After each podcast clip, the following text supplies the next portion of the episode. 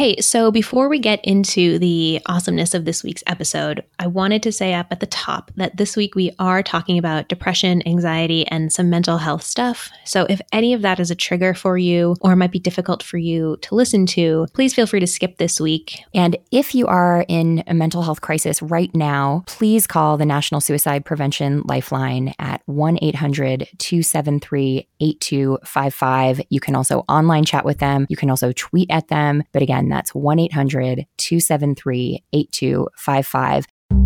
Season one of The Fairer Cents is sponsored by FreshBooks, the cloud accounting software for small business owners and freelancers who are working those side hustles. Stay tuned for more info on how you can get a free trial. Thanks, FreshBooks. I'm Kara. I'm Tanya. And this is The Fairer Cents Rad women and real money stories instead of the same old financial bullshit.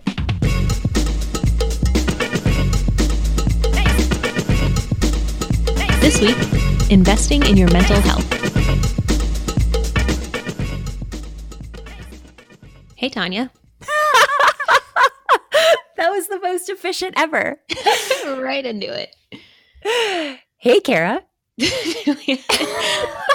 now, I'm, now I'm nervous. now I'm like, oh God, what do I say? Do you feel like hearing the boys make fun of us last week kind of spoiled our intro? Okay, yes, T Bone makes fun of me all the time because of how we say hello and the intro over the music. You know, he does a lot of I'm Kara. Yeah, totally. Ah, boys. Oh, love to hate him, hate to love him. Yeah. What's new with you, my friend? Well, I'm like, what is new? Oh my God, just totally. like it's 2018. it's 2018. We're not dead from nuclear war yet. Yeah, and okay. no, new thing for me is I held a two day event for my company, Bravely last week and it went really well. We sold out, everyone was really engaged. I got a lot of really positive feedback and that was really helpful for me because doing events really triggers my anxiety in many ways because there's a lot to put together to host an event and then you have to worry about promoting the event and selling tickets to the event and then actually making sure people show up because even people buying a ticket is not a guarantee their body will be there. so um, it was really exciting that everyone really really clicked in and engaged for the retreat. So that is my biggest thing. And it's just been like a little ball of sunshine inside me ever since it happened. So awesome. And I saw a bunch of reviews that folks posted on your Instagram feed, and it looked so amazing. And your photos and videos from it looked super cool. It sounds like you totally rocked it with that event. Thank you. And there are so many more photos to come because I hired a photographer, a lady photographer. And so it'll be more than just me like frantically running around with my camera trying to get a picture. That's so awesome. Congrats. Thank Yay. you. Tell me about your recent fabulous trip. Mark and I just got back from Taiwan where we spent two weeks. And holy crap, it was so awesome. I think everyone should add Taiwan to your list. It's so much cheaper than places like Japan, or certainly way cheaper than Europe. I think our most expensive hotel night was $60, including tax, and it was like a cool hotel room with a really big breakfast included. So super cheap to travel. You know, you can take trains around the country for like 40 bucks and get all over the place. So we did a lot. We saw some really beautiful scenery at Taroko Gorge National Park, which is this beautiful marble gorge that dumps right out into the ocean. And then we went down the west coast and visited Tainan, which is sort of like the Kyoto of Taiwan. It's uh, this really ancient city. It was incredible. And then we flew from the island over to this much smaller island, Kinmen, which is right off the coast of mainland China, like right off the coast. You can see China from it. And it's been a disputed island for a lot of years. And so it has a really big military history, but has like these crazy cool old villages with these beautiful houses. I have tons of photos from it on my Instagram feed. So check it out there if you're curious. But yeah, like it was the best trip. People were super friendly, so much good food, so much interesting cultural stuff. We just like walked tons and tons every day, um, except some days we rented bicycles for cheap. We'd like have a bike all day and then return it, and they'd be like, cool, that was $3. And yeah, it was just, it was so great. And it was also a really good way to kind of break out of a work mindset and to feel really retired actually because we're on the other side of the world no one we knew was online when we were awake and we kind of broke the twitch on some of the phone stuff. So all in all, super great trip. Highly recommend. And yeah, it was pretty hard to hard to leave and hard to come back. But now that I'm back, it's also nice to be home. Yeah, and it's snowing there, and we know you love snow. So yes, finally, like Mother Nature is welcoming you back with some snow. I know it was wonderful. And it's like the kind of light, fluffy snow, which, pro tip for those who live in snowy areas, you can save the finish on your front porch steps if you sweep the snow off instead of shoveling it. And here, sometimes the snow is like a little heavy and icy to do that. But this was like perfectly sweepable snow. That's always my definition. I'm like, it's going to be good skiing if I can sweep it off the porch. oh my goodness. I love it. Pro finish saving tip. yeah, it's so funny. You didn't know that you were going to learn some like domestic chores tips here today on the Fairer Cents. but bust out those brooms, ladies. Mm-hmm. Just when you think we're going to zig, we zag. yeah, okay. Let's move away from the domestic chores, shall we?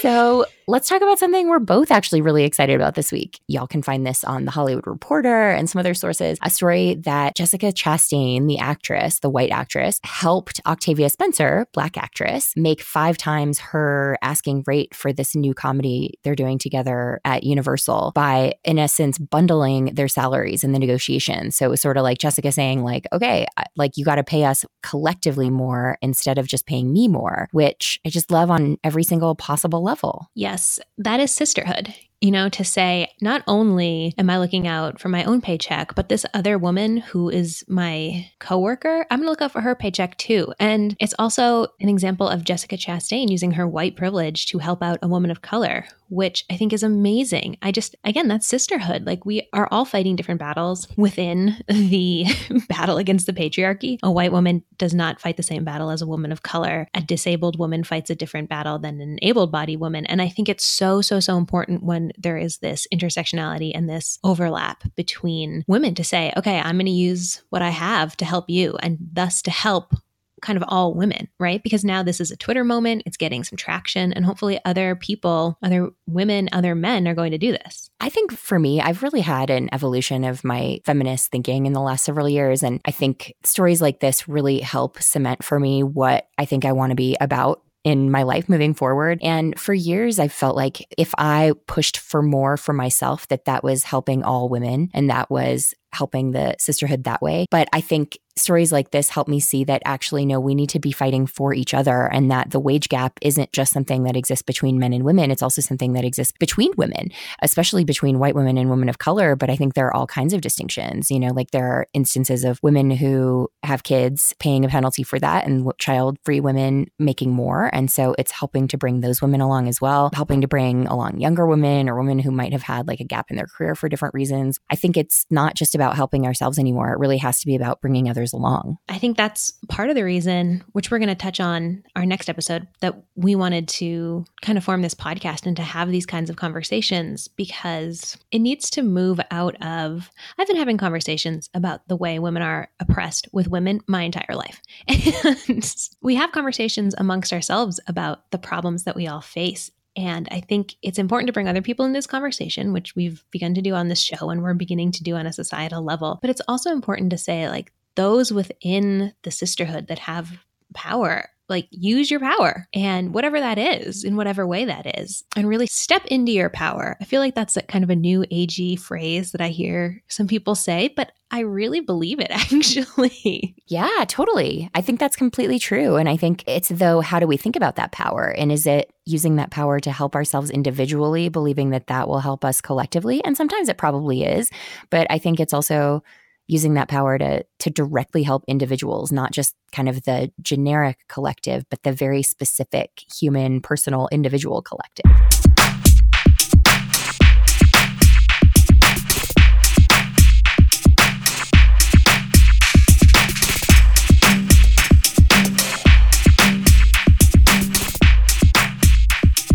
So, today we're talking about mental health and money, and we're going to go through some of our own experiences with mental health. And I wanted to start by sharing that my mental health journey has been deeply tied into my money journey. I went to therapy in college my senior year for two or three months and then went back to therapy right when I was beginning my debt payoff journey, right when it was like crying in cars 2014, because I didn't realize it, but I was dealing with pretty extreme anxiety and also feeling really defeated. I was definitely going through kind of like a low, dealing with some depression. And I used to go to therapy once a week and cry just cry it out. and I did that for about six months and then took two years off. And now I am back in therapy. I've been in therapy for about five months and um, once again dealing with anxiety and financial issues so for me my mental health journey is 90% tied up in my financial journey yeah that's it's super interesting i think i'm probably going to overshare a little bit today but I I think it's good to share some of this stuff, not just to get it off our own chests, but really to help destigmatize these things. I think people need to be talking about a lot of this stuff a lot more. And so I think for me, my mental health journey has been very much the story of ongoing depression that is manageable sometimes and less manageable other times. And also in the past, this has now been many years back, but eating disorders that I do think still impact the way that I think about body image and all of that stuff. And it's interesting because I do feel like now I can talk about that because I am not at a job anymore. And I think if we were having this conversation a year ago when I still had clients and had employers, I would not have felt free to share this. So even though I'm talking about breaking down the stigma, it's still like I, I, think I would have had that fear that talking about these issues would somehow change the way that people see me at work and that that could have a negative impact on my career or my earnings potential. Yeah, you know, it's wild. I have never felt stigmatized for talking about mental health. And I've been talking about it now for five, six years really regularly. I know a lot of people who are currently in therapy or who have been in therapy at a certain point in time. And I feel like my friend group is very open about it. But yeah, on a large scale, it is still very stigmatized. And it really bothers me. But since there are, you know, seven and a half billion people in the world. Everyone has different experiences, opinions, and honestly, there are cultural norms that go into it as well. And so it isn't something everyone can be super open about all the time. Yeah, the cultural stuff is so true. But I think even in what you might call like yuppie white culture, uh, which I was certainly a part of in my career, I do think there's more acceptance of the fact that like everybody might be taking antidepressants or everybody might be taking Xanax, but it's still not something where you want to walk around with a badge of there's that person who has depression or there's that person person who struggles with anxiety because I do think that stuff is still seen as weakness. And, you know, I think like that has a very real effect on our money and and our ability to earn or our ability to advance or to provide for a family. And so I don't know, like I think talking about stigma, it's an important thing to talk about, but it goes so deep. It has so many layers to it. I completely agree. There's a lot of ways that the stigma exists.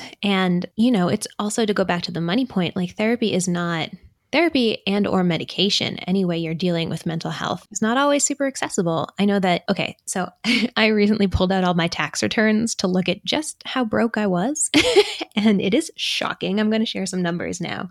Um, in 2012 i made $16099.94 and in 2013, I made $16,183.51. And 2014, I made just over $18,000, $18,423.87. And 2014 was the year that I started going to therapy. And I knew I needed to go probably a month before I went because I didn't know how I was going to pay for it. I was like, this is expensive and I have no money. And all I can do is think about how I don't have any money and it stresses me out more. It makes me feel bad, but I still can't pay for this. And luckily, I found a counseling. I actually went to a therapist that my friend had gone to, cried for like an hour. And then she was like, okay, so just give me your insurance, which I didn't have.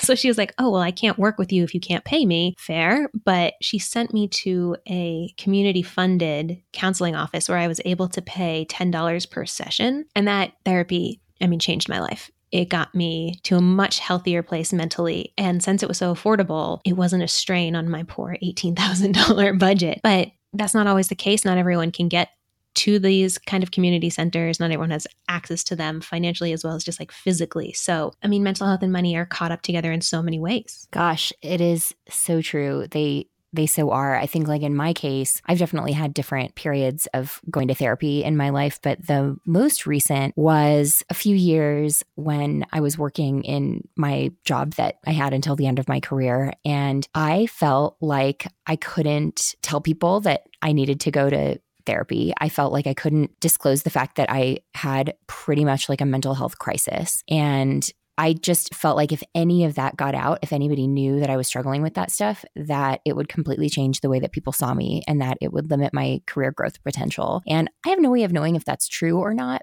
but I certainly carried that fear around with me. And I think there are moments when, you know, perception is reality. Like whether employers think that or not if if you're worried constantly that they will then it might as well be true and so that was true in my case and like i went to therapy but I didn't tell people that that's where I was going. and I certainly, you know, like if I'd been struggling with a health thing, I think I would have felt much more able to tell people about that and to say, like, you know, I've got this thing I need to deal with, or like I need to go to physical therapy for a while, or whatever it is. But we still have just such different views. And I think if I were someone who was self employed or was in a more tenuous job position, like I think it would have been even worse. And that's not even getting into all the stuff about like paying for it and choosing to pay for it and, and what a big choice that was, which I talk about a little bit later in my interview with Cait Flanders. But there is just so much money stuff that goes into it. You know, you've had a very traditional career path, and I have had a very non traditional career path. And for me, it's not just the money, but it's the work that I've done that has at times aggravated my anxiety, where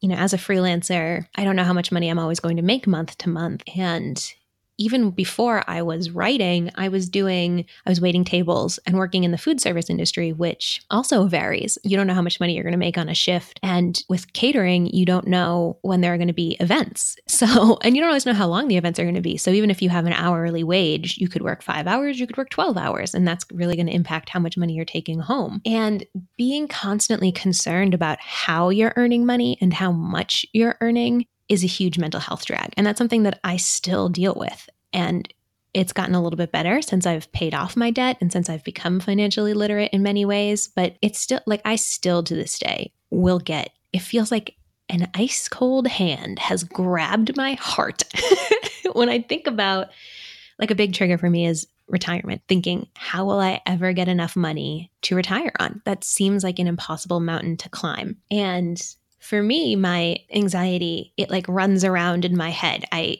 I obsess over it. I think about the problem over and over and over and over again because I'm trying to come up with the solution. But of course, all I'm doing is aggravating the fear and repeating the anxiety and blowing it way out of proportion so that it's like sometimes, you know, it's like 1 p.m. on Tuesday. And instead of sending out a pitch to generate more income or something, I'm like, oh my God. uh, so learning how to deal with these things and how to be like more functional has been a huge help. Getting uh, coping mechanisms is the therapy term. So. It's interesting though, even hearing you talk about it and hearing you know like you've you've clearly done a lot of work and have put in the time to think about this stuff and have done a ton of introspection. But in just the words that you're choosing like saying well it's just this or it's just that like it does strike me that the way that we all tend to talk about this stuff is a very belittling sort of way. And it's kind of invalidating our own fears or anxieties or depression that like I'm I'm not meaning to call you out. I just think like we all do this and we're trained and socialized to do that. And I think that that kind of undermines all this stuff. Like this stuff is serious and it's worth treating like a medical issue, but we still don't do that and we still don't talk about it on equal footing as medical stuff. And I actually think what you just said it's worth treating like a medical issue. It is a medical issue. I think what you mean is it's worth treating like a physical issue. You know, yeah. if you broke your leg, you'd of course go to the doctor and no one would look at you sideways for doing that. Of course you need treatment. But if you're experiencing depression or anxiety or any other type of mental illness, sometimes people will question you for seeking help. I actually saw something that blew my mind. It was on Tumblr where I like to spend some of my free time. and I'm a little embarrassed by that because a lot of people on Tumblr are like 16 to 22 and I'm 29. But no, no shame, like, no shame. I'm here. but what it said was it was talking about eyeglasses and people who need glasses like you would never ever that's a, essentially a, a, disability in some ways right like i can't see my eyes don't work of course i'm going to use glasses or contacts or get LASIK or something. But when I say, like, I'm feeling really anxious and it's impacting my ability to work, for example, or to be a good partner, I need to go to therapy. Some people will be like, well, maybe you just need to like shake it off. Have you ever thought about not being depressed? like, like you can just suck it up. But no, sometimes you do need the help and the tools. And it's just therapy has changed my life in so many ways. And I just want to erase all the stigma around it. And I want it to be so much more accessible to people every meaning of accessibility, that it's not just more affordable, it's not just something that you can find a therapist and get in to see one, but also just that it's seen as more normal and not as you're broken or you're a person who, you know, is less worthy in some way. I think that's the stuff that is really hard to to get through. Even as women, I think, like, I, I, do think that's worth clarifying because women, I think, are generally seen as more in touch with our emotions. And I don't know the stats on this at all, but I would be willing to bet big money that women go to therapy more than men do. And so there are there are aspects of it where I actually think women have a leg up here over men, where talking about your feelings and acknowledging weakness is is much harder to do because of the way that a lot of guys are socialized. But it's still something that you know like we we do have these narratives that the stuff is bad or like we're broken or deficient in some way if we need this that we should be able to get through life on our own without that level of help. Oh yeah totally. I think it is really gendered and i think there is a lot of well, I know there is a lot of medical bias in the medical industry against women oftentimes women's pain is not taken seriously. We're seen, doctors will think we're exaggerating. And that's a real issue that we have to face. And stigma comes again in lots of ways. It's not just, or I guess I mean, stigma and biases impact us in ways that are invisible. So, somebody that I care a lot about has been in and out of therapy for a few years, and they carry a lot of shame around it. They feel like they don't want to be a person who's in therapy. They don't want to be a person who's on medication. To them, that feels like a failure or why do I need help when other people are doing just fine? And there's a lot of shame around it. And it drives me kind of bonkers and it also breaks my heart. Again, it is this medical issue. And of course, you should be seeking help for medical issues. And so it's not always like, oh, somebody like made a rude comment about you going to therapy, but it comes from within our own heads of you're weak because you need this or you're less than because you need this. And those voices are honestly the hardest to drown out. It just really struck me while you were talking about that how much mental health is like money in the sense of like we all assume that we're somehow the only ones who need this and that everybody else walking around in the world is like doing just fine. The same way you assume if you see somebody in a nice car that they must be loaded and not think about the fact that they might be deeply in debt or might have made some questionable choices to get that car. Not that everyone driving a nice car is in that situation, but you know what I mean? Like I think the reality is that everybody's struggling with something and a lot of people are in a really bad way mentally and a huge number number of people are medicated, and we could have a whole other discussion about that. I do think that the kind of comparison idea and feeling like others are all doing well while we're struggling is one of those narratives that I think a lot of us carry when the reality is the opposite of that. I remember way back when you had first started blogging, you mentioned in one of your blog posts that you and Mark had gone to couples counseling, I think right before you got married or mm-hmm. right after to just kind of like work through communicating to know, like, okay, well, we're about to sign up for this forever. Like, we want to make sure that we're communicating with each other in the best way possible. And I found that so freeing because at that point, I was still paying off my debt. Everything I was reading in the personal finance community was really just like numbers focused. And you came in with this mental health aspect and this more human aspect. And I was like, I'm in therapy. this is great.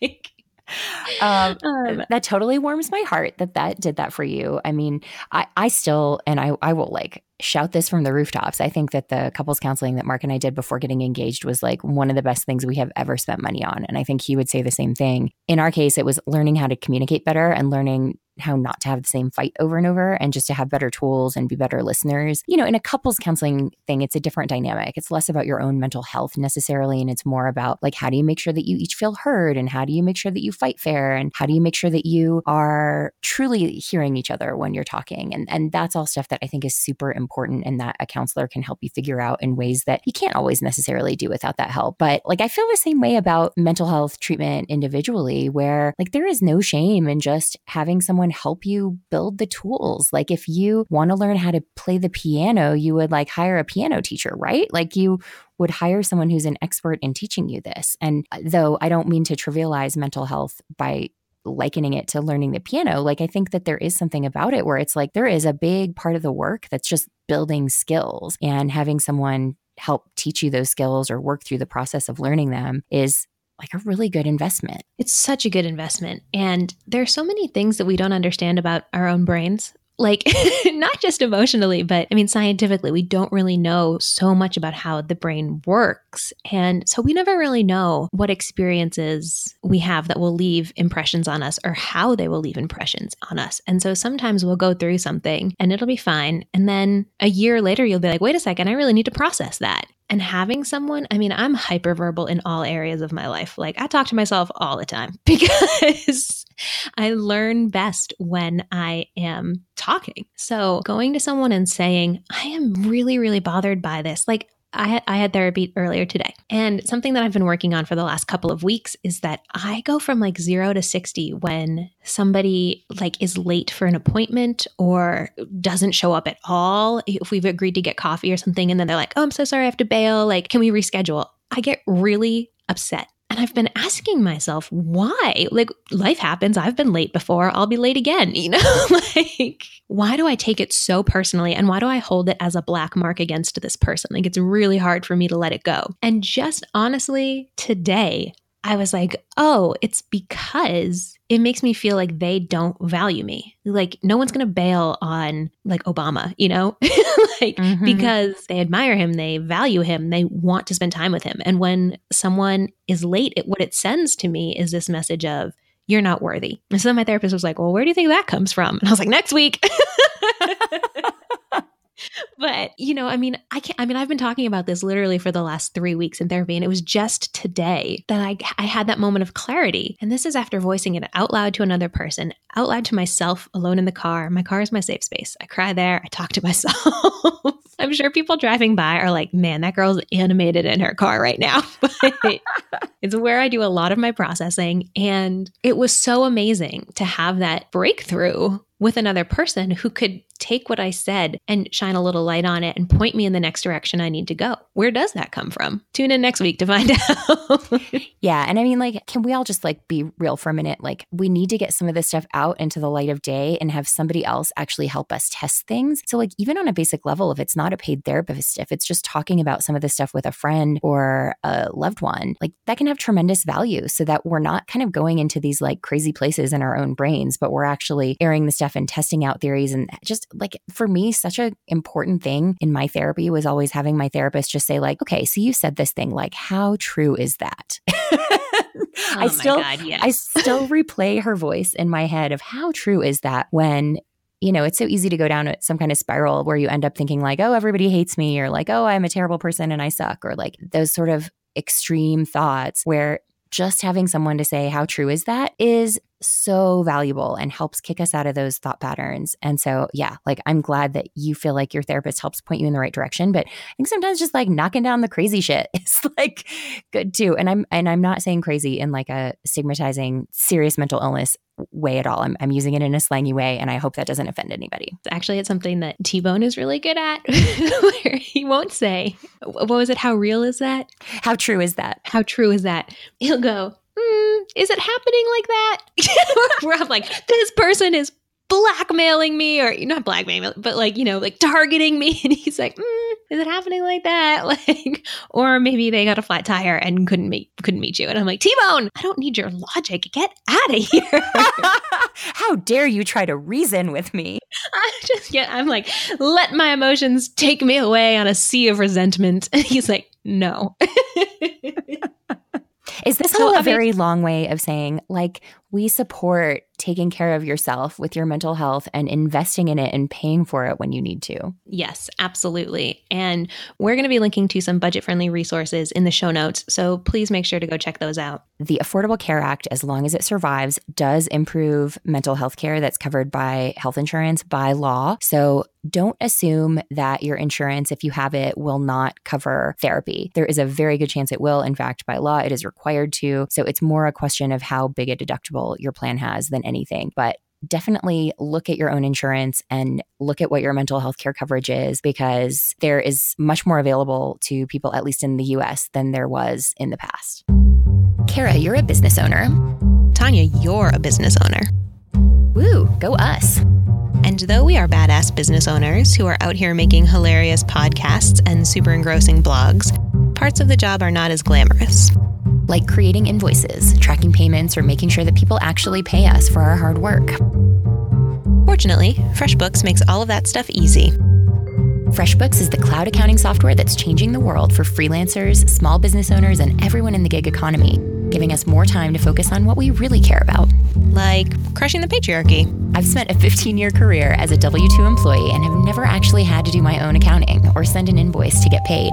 It's intimidating, but FreshBooks makes it completely unscary.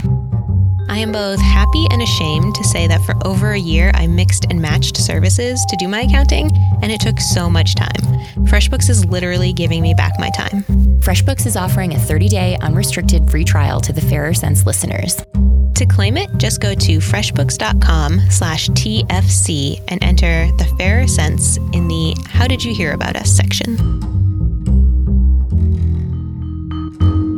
All right, so we're really excited to share this next interview. I talked with Cait Flanders, who is a really well known blogger. I'm sure a lot of you guys know her. Before she started blogging under her name, she was blogging as Blonde on a Budget. She also has a brand new book that just came out that is so beautiful and such an inspiring read called The Year of Less that I really cannot recommend more. So I hope y'all go out and buy it or get it from your library, but read this beautiful book. Um, but she has blogged a fair amount about feeling a lot of anxiety and making the choice to go to therapy. And so I really wanted to talk with her about that. And we had a nice chat.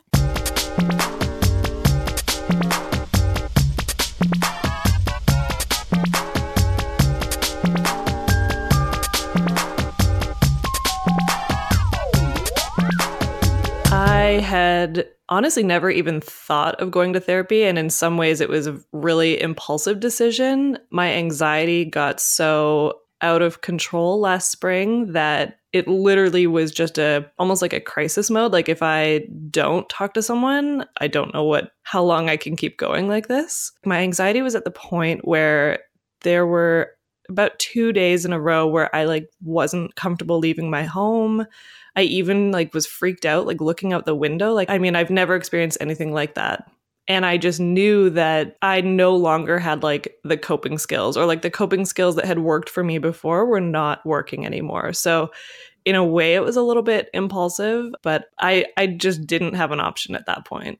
I really love that you had that impulse, though. Like you recognized that you were in a bad place. And I think a lot of us who've struggled with mental health stuff at different times can appreciate how hard it is to actually get that help and to recognize that it's worth spending on. And so I just think like kudos to you for for doing that and for recognizing that that was a money priority. I will also give um, a huge amount of credit to not only my blog. I, I did this thing where I kind of wrote about my anxiety. To be honest, it was very naive of me. I just didn't really maybe realize how open I was being or that so many people would resonate with it. But like that day, I think I got like a hundred comments not only of resources, so like books to read or meditation apps to try, yoga video, YouTube channels to try, stuff like that. Like a bunch of people said, you know, have you ever considered talking to someone? And I think that that was something I'd thought about before, um, especially just going through some like personal traumas and changes as an adult. Like you just there's stuff that you haven't experienced before and and so I've definitely thought about it but after getting multiple kind of comments and suggestions from readers I then had a conversation with my friend Claire who was just so encouraging and I I was like should I email someone? And she just said yes yes yes. Like she kind of just stayed with me on the line and I I remember sending the email and just like bawling my eyes out because I think that anyone who has reached out for help knows how hard it is. It's like waving your white flag and saying like I can't do this on my own anymore. I need help. I just I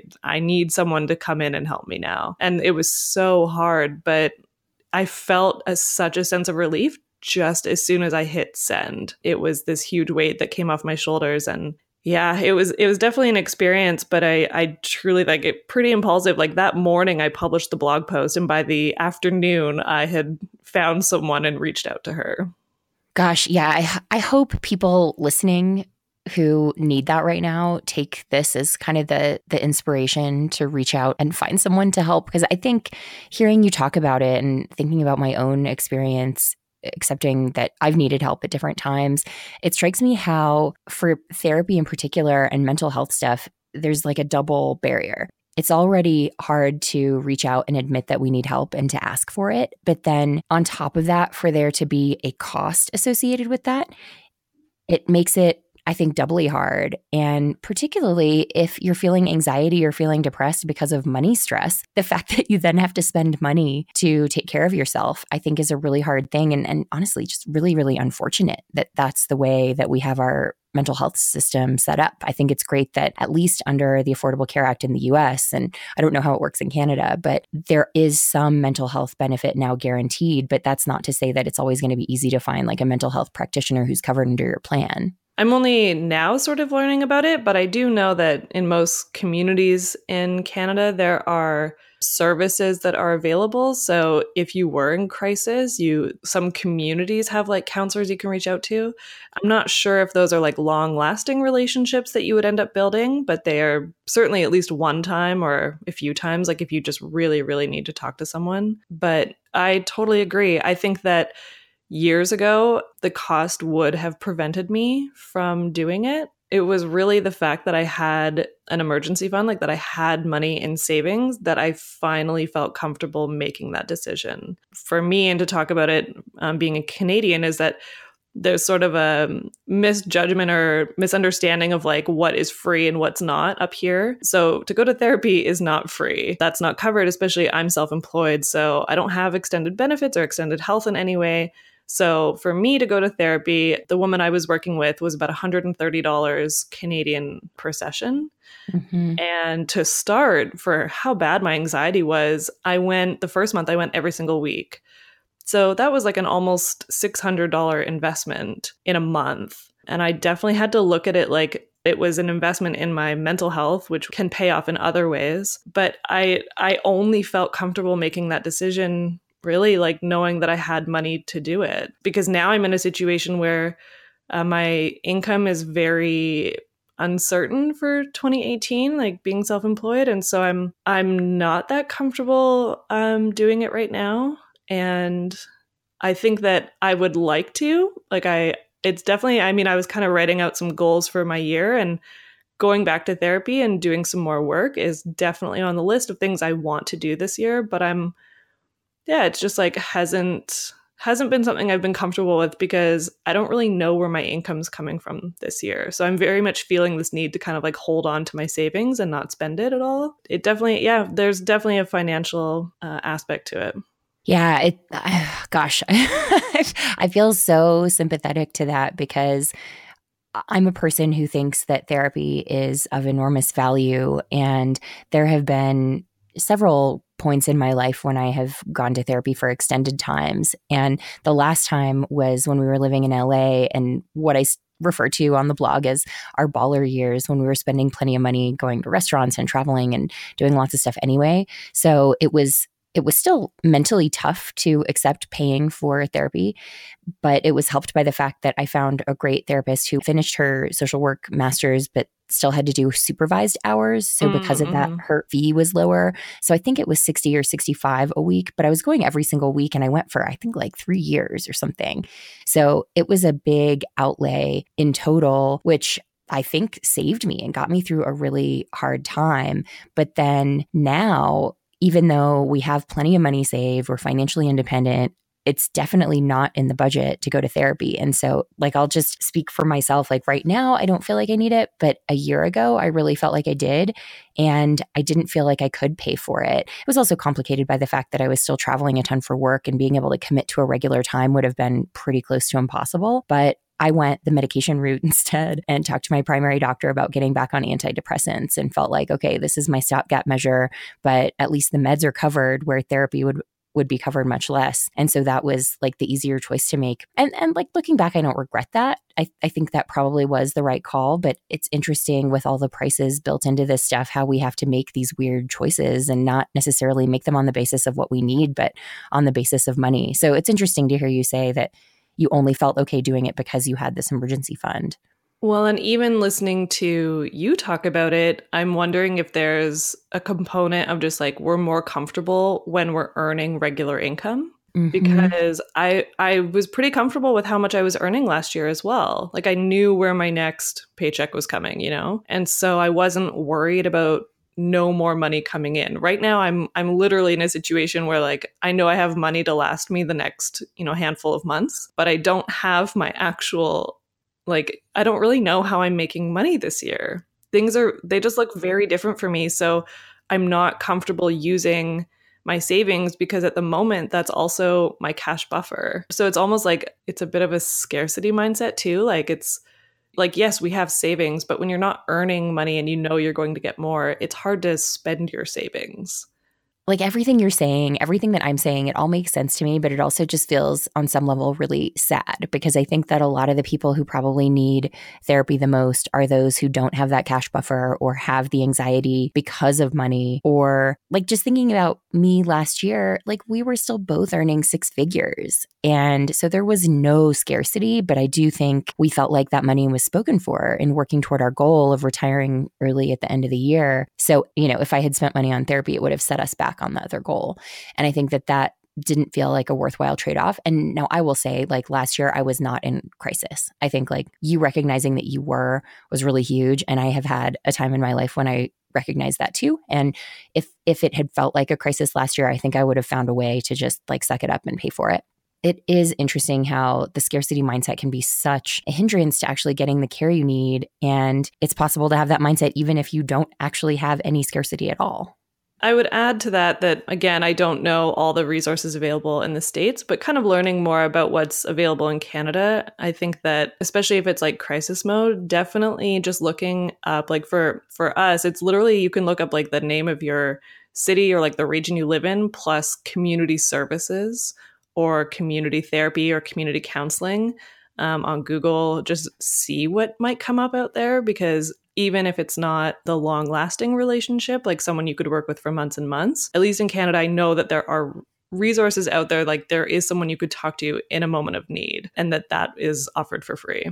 Yeah, and we'll post some info on what's available in the US in the show notes as well. I do know under the Affordable Care Act on my last plan, my specialist rate was 40 bucks. And so I could have gotten 40 visits for $40. And like I almost want to laugh at myself in hindsight because I paid that rate to go to a bunch of physical therapy appointments, which were of eh, medium utility. But the thought of spending that money on mental health just felt wasteful somehow, which is crazy. Well, it's and just sort of interesting that um, we don't prioritize it because we don't always feel it in the way you might feel physical symptoms. Although, I mean, it can translate into physical symptoms, but we don't always feel it that way. And so there's something about it. There, I think there's stories we tell ourselves about, you know, we can handle it and you know we can figure something else out but last year was the first time i ever went to therapy it took me going to see that it's not this like scary, judgmental, anything. Like there's nothing bad about it. And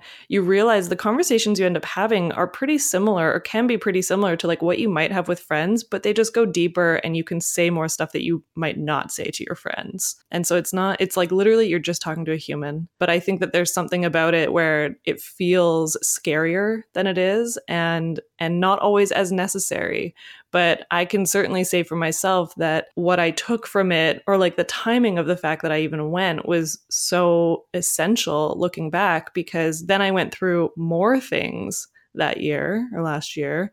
And I don't know that I would have been okay coping with them had I not started therapy. Mm-hmm. Um, and so I just think that it doesn't always feel like a a need but it doesn't have to be crisis mode. You don't have to be in crisis mode to benefit from some amount of therapy. I think of it as almost like, as usual, I have conflicting thoughts. Uh, like, on one hand, on the very practical level, I really do think therapy is just giving yourself more tools and it's learning to cope with things and talking through some of them so that you can actually recognize like what's really going on. Because I, I know, like, for me, often when I am in a really depressed place, it doesn't feel to me like sadness. It feels more like just being really annoyed and irritated with everything and kind of unable to take a step back. And it often, as many times as I've been through depression cycles, it it often takes me a really long time to recognize that I'm depressed, actually, mm-hmm. which is one of those things where I'm like, I'm a smart person. I'm pretty self aware. Like, why can I not figure this out sooner? But for some reason, that's just how it, it, goes for me. And so therapy always helps me recognize that a little bit sooner. But at the same time, it does feel like accepting that you need that help, accepting that you're willing to pay for it. It sort of feels like on some level an admission that you're you're broken or like there's something wrong with you. And I loved this thing that my my old therapist used to say, which was like, let's not pathologize you. Let's not act like this is some like massive mental illness. This is like a very normal thing to think. And it's normal to feel this whole range of emotions, including the negative ones, including the anxious ones. And I really always appreciated that. It's like, to your point, therapy's not like some big scary thing. It's not like admitting yourself to a mental institution. It's just like recognizing that you want to talk some of this stuff out and could use help figuring out the best set of tools for yourself therapists are really great at helping you normalize it, like you just said. I remember um, just even the way that mine would give me visuals of like how our bodies react to things. And once like I kind of had those visuals, realizing like, oh yeah, like when whenever anyone is anxious, this is like what happens in your brain. But for some of us, especially if you've had any, you know, underlying anxiety for a period of time, it's just like higher and your body starts like just not being able to handle how much you've already got inside of you. And so but really just normalizing that like this is what humans have been doing for years like when they're faced in these situations this is physically how your body and your mind react. And it it so it just really helped normalize it for me which then I I hope in in continuing to talk about it with others can just normalize the thought of going to therapy in the first place. I'd love to know, you know, in this year where you feel like your income is uncertain and you're feeling like paying for therapy is a little bit hard to stomach right now. Like, what are you doing to take good care of yourself and to make sure that you're getting some other outlets to work through any anxiety that arises so that you're not totally giving up on on taking care of that stuff. It just might be through different mechanisms. I think it was the first or second session I had with my therapist last year. She said, Your homework literally for today is to just go home and try to write a list of 10 things that you can do that make you feel calmer or things that make you feel joy, even if it's temporary, just what what makes you feel good. I still have that list and it includes things for me like spending time outdoors, just literally going for a walk in nature, meditating even just for like 5 or 10 minutes and really just learning and accepting that meditation is not also big or scary as that sounds sometimes. Like meditation can literally just be sitting in silence for five minutes. That and yoga, obsessed with having Epsom salt baths. Uh, so it's really just self care stuff for me. I go back to my list, and so I would say that uh, that list will look different for everyone. But for me, I'm I'm just so grateful that you know that's such a simple exercise but i still have that piece of paper from almost a year ago now and i'm so glad that i have it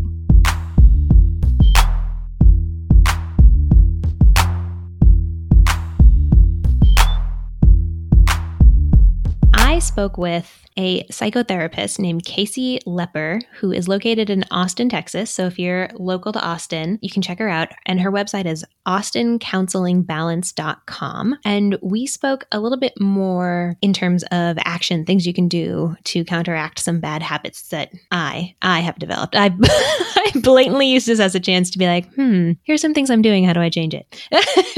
um, but she was great. So we're going to hear a little bit from her.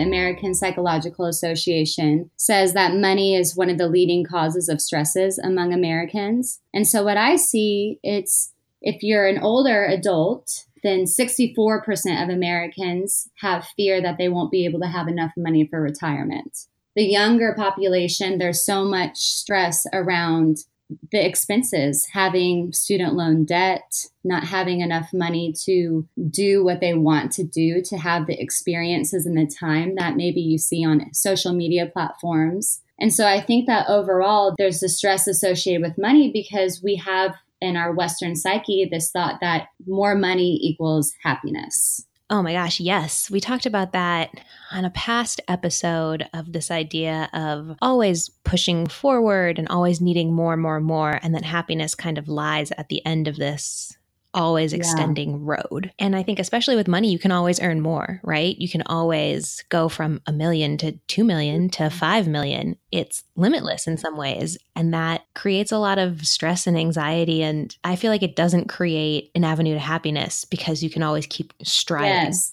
it's the same, money is the same as beauty. So you could always be more beautiful or in better shape.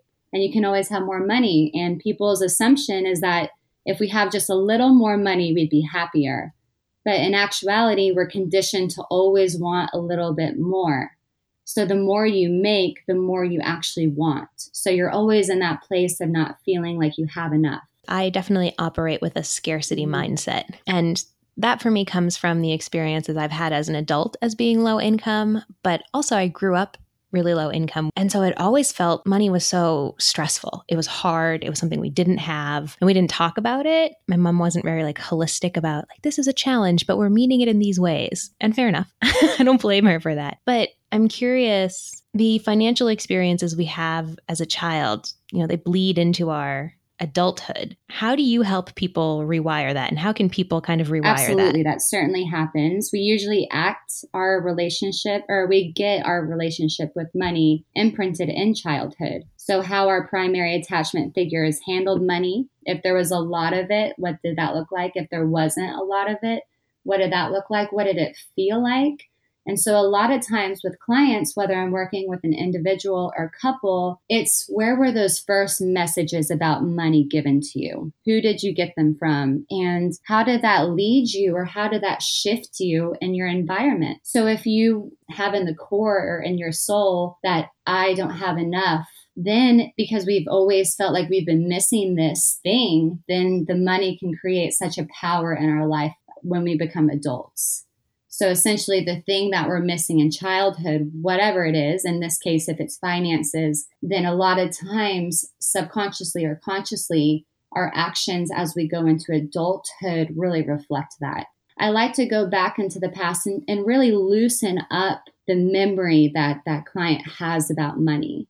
So a lot of times mem- memory is valuable, and so we can go back and play with it and and then also creating a framework of appreciation and gratitude. So a lot of times based on our previous experiences in childhood especially we forget to think about the people who had even less than us. And so really reframing it in the well i'm very grateful to be in the place now. In our episode about privilege, Tanja and I were talking about how so often in the this bootstraps narrative, I earned everything that I have. We forget about the invisible privileges that we have that also helped us get mm-hmm. someplace. And I know that for me, I often, like I said, operate from this scarcity mindset mm-hmm. and I'm working on it, but I feel like I need to hoard things. I can't share, I can't be generous. And it's very easy to forget, like, okay, actually, Kara, you do have some stuff. So giving away this $5 to this homeless person or buying a friend a cup of coffee is not going to break you. That is not going to ruin you financially. And in fact, being grateful that I can do this and take this as an opportunity to celebrate my friend or to be kind to a stranger instead of just hoarding, hoarding, hoarding. Right. Uh, reframing it in that way has has begun to help so me. There's so much research about the science of happiness, and in particular, does money create happiness? And there was a Harvard study, and they found that it doesn't. But when money can give us happiness, it's when they find that people are spending it on altruistic causes, when they're giving it to others, or when um, people spend money on services that will give them more time so, for instance, paying for a maid, saving you maybe three hours of cleaning, that's when money can be used as a tool. Yeah. It's, so it's all about how we how we're using money as a tool Mm-hmm. and less about really money itself. Right, right. I do think, um, you know, talking again about the Western psyche, there is this pursuit of happiness or meaning in our life that's been largely replaced by the pursuit of money, whether that's because of status, power, comfort, stability. And ultimately, it's not about giving up on the desire to purchase material things. That is a part of our life. And I think that's been a part of humans from the start. It looked different. Money was just created so bartering and trading was easier. But when you talk to clients now that, okay, there's a place for the physical needs, the earthly desires, and when you give place to that, but then say on the other side, it's the spiritual needs, and that looks different. That's feeding not the material side of things, but your your soul, which giving back to others is one of like one of the most beautiful forms of altruism and of that spiritual meaning that gives us a greater sense of purpose and meaning. And when people feel the difference, then I think ultimately it's just easier to put more of your energy into that, into the spiritual meaning of things rather than just physical needs we're always kind of pushing ourselves forward. And like I said earlier, we do that with money a lot. You can always have more. And like you said, with beauty, you can always be prettier or fitter or whatever it is. How do you kind of stop that? like I I've found with myself that when I'm feeling really competitive or I'm just playing the comparison game or I'm feeling overwhelmed because there's so much to achieve and I feel like I've achieved so little, it makes me feel like crap. And I try to step away so I won't be on my phone, I won't be on TV or something. But still, sometimes the negativity just sits with you, like in your gut. Do you have mm-hmm. any advice on how to shake that off? We are inundated. The screen time that we all consume, just scrolling through Instagram, it can make you want things that you never thought you wanted. And just on the technology and the algorithms, they can really understand your personality. And so, really, it's hard when you are looking at a screen you look something up one time and it's it's going to flash in the corner of your on, on the site that you're looking at. So it's very hard to stop our brain because our brain loves novel. It loves new things and new experiences and new material objects. So when we're seeing them and we can't get away from them it can create this i don't have enough sort of attitude my primary recommendation is cutting screen time. There are some apps that you can download to see how much time you're actually spending on your phone. And it's sort of scary when you actually look at it and think how many of my thoughts are my own thoughts. All these, the screens just carry all these marketing messages of to be prettier, to have more money. And so, really stepping away. I think that the best form of presence is stepping away from the screen, of getting into nature, taking your shoes off, sitting, and trying to detach yourself from this habit that we've created. So, really trying to go through a technology detox. I think that is primarily where we get most of our messages that we don't have enough.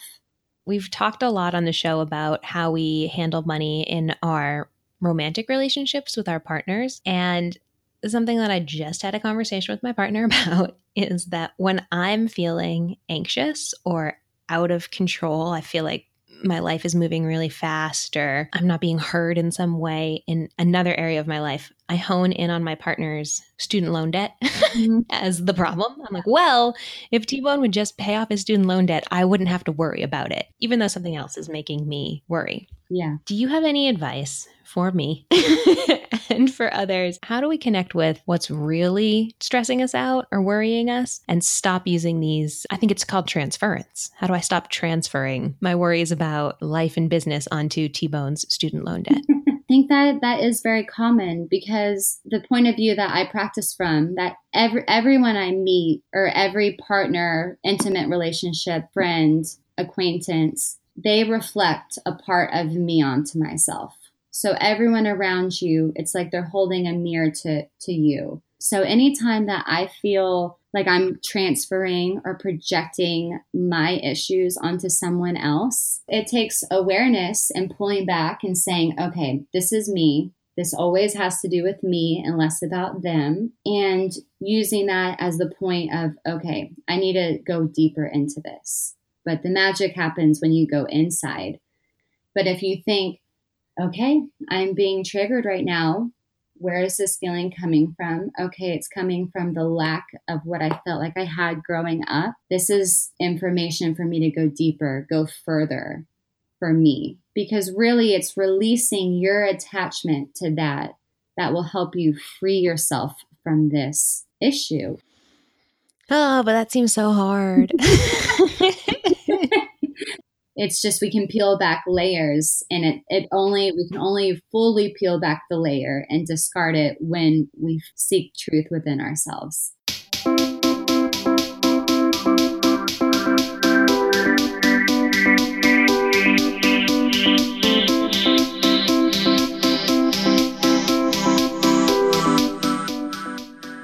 So I think something that we both feel and that we heard a little bit in each of the segments was that it's so worth it. I know that my insurance last year covered one therapy session per month throughout the year. So I could go to therapy 12 times a year for free. And if that's all you can do because that's what your insurance covers or all you can afford, I think that's worth it. I think it's worth to have a once a month check in, a once a month detox, if you want to think of it that way. And it is, like Cait said, an investment in yourself. And it's something that it's like taking your cough syrup, you know, like, oh, I take my cough syrup when I have a cough and when I'm feeling really like I need help, I go see my therapist. And it's something that will make you feel better, even if you don't always Sometimes you might leave therapy crying or upset or agitated, but as you work through the issues longer term, it really does. I can say that it has made me feel better every time I've gone. It's given me a deeper understanding of myself and how I do things. And now I can call myself on my own bullshit sometimes. and now I can also be more graceful and kinder to myself when I need to be. Mm-hmm. God snaps to that, being kinder to ourselves. so important. The scarcity mindset I think of as kind of a weird paradox with mental health, where the lack of money or our perceived lack of money can be a cause for stress or anxiety or depression that makes us need treatment that then costs money. And I don't have an easy answer for that. I think that in my own case, you know, like I don't now want to invest in therapy. And I'm grateful that at the moment I don't feel like I need it. But I'm also realistic that depression is something that's a part of my life and isn't going away. And at some point, I'm going to have to wrestle with this question of needing to pay for treatment. And I know that. And I think knowing that is helpful, but it doesn't make that decision necessarily an easy one. It's still a hard one, but maybe a little easier if you know you need it and you know you have to just kind of suck it up and pay for it. It's different, of course, if you just legit don't have that money. And so we're going to post those resources, but just kind of knowing that might very well be something that is a force in your life, like Kara has been in yours, of like money being a real trigger for your anxiety. So figuring out what resources are available to you to get treatment in whatever way you can afford, I think is is really the the key action there. I know that as someone who has gone through this scarcity mindset and in many ways is still in it, feeling like there will never be enough and that I have to hoard things instead of releasing them or letting them grow or allowing new opportunities into my life. Parting with money, especially for something like mental health, can feel like a step in the wrong direction. But what has been my experience and what I would hazard a guess to say has been many, many other people's experience is that working through the scarcity mindset in therapy will actually allow you to grow. And you see the phrase abundance mindset a lot. And that's ideally what you want to be working in, feeling like I have an abundance. I am making decisions from a place of abundance rather than making decisions from a place of fear, which is something I have a lot of experience with. I mean, that's essentially how I paid off all my debt. I was so terrified that I was going to live like that forever that it kicked my butt into gear. And I did all these things, which was great, but it was also a really tough time in my life. I said no to a lot of things. I was in therapy. I was struggling with a lot of things and I saw results, but it wasn't the easiest, or honestly, probably like the healthiest way. And I think that working through this scarcity mindset, it's been so worth the investment. It's been so worth forking over the what used to be $10 and now is $75 per session so that I can invite change and abundance into my life and really begin to harness those things to work for me. Totally. And I think in my case, like I, I would say the last really long round of therapy that I did was was less about scarcity versus abundance and was more about, to be perfectly blunt, like survival and staying alive. and um, you know, like whatever it takes to thrive in your life or just to stay alive or, you know, to be able to get through tough situations or get from scarcity to abundance, like wherever you are, whatever you feel like you need, you know, and if you're in a place in your life where you don't feel like you need mental health care, like great. But knowing that this is an option and is worth investing in when you need it, if you need it, I, I think is just an important reminder that we should all carry around. And and to tell that to our friends, tell that to our loved ones, like shout it from the rooftops. This is a valid need and a really valid thing to spend your money on. I'd also just like to say to anyone listening who may be sitting with thoughts of self harm or anyone listening who knows someone who's been dealing with self harm, I have someone in my life who has gone through periods of self harm who I love dearly. And I just want to say that you are valid and you are of worth. People love you and people care about you, and you have an impact on this world that is appreciated. And so I just want to say, we see you, we love you, and we are here for you. And if you are, in fact, in crisis right now or you're thinking about harming yourself, the National Suicide Prevention Lifeline is available 24 hours a day, totally free. You can also online chat with them. You can Google National Suicide Prevention Lifeline, and the phone number is 1 800 273 8255. So reach out if you need it.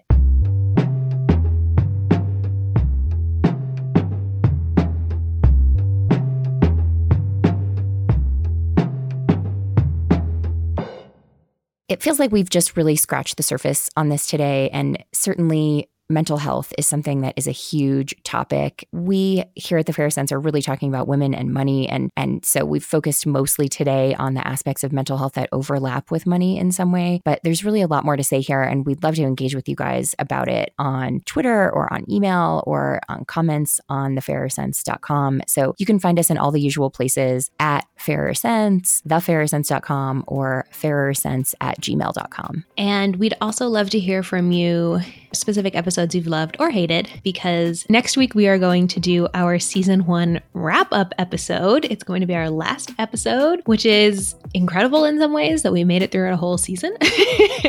so if you have any final thoughts about the season or about specific episodes or about mental health, please get in touch with us.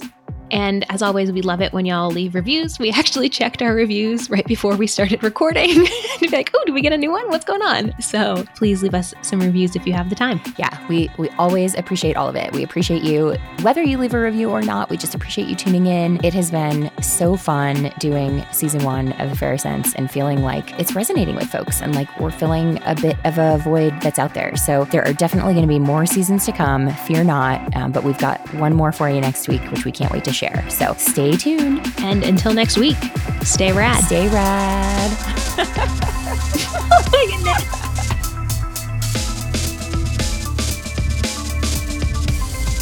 The Fairer Cents is produced by me, Tanja Hester, and the best podcast partner in crime ever, Kara Perez. Editing by me.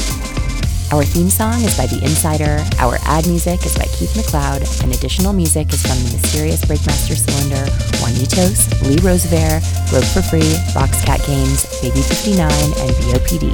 You can always find me at ournextlife.com and Kara at bravelygo.co.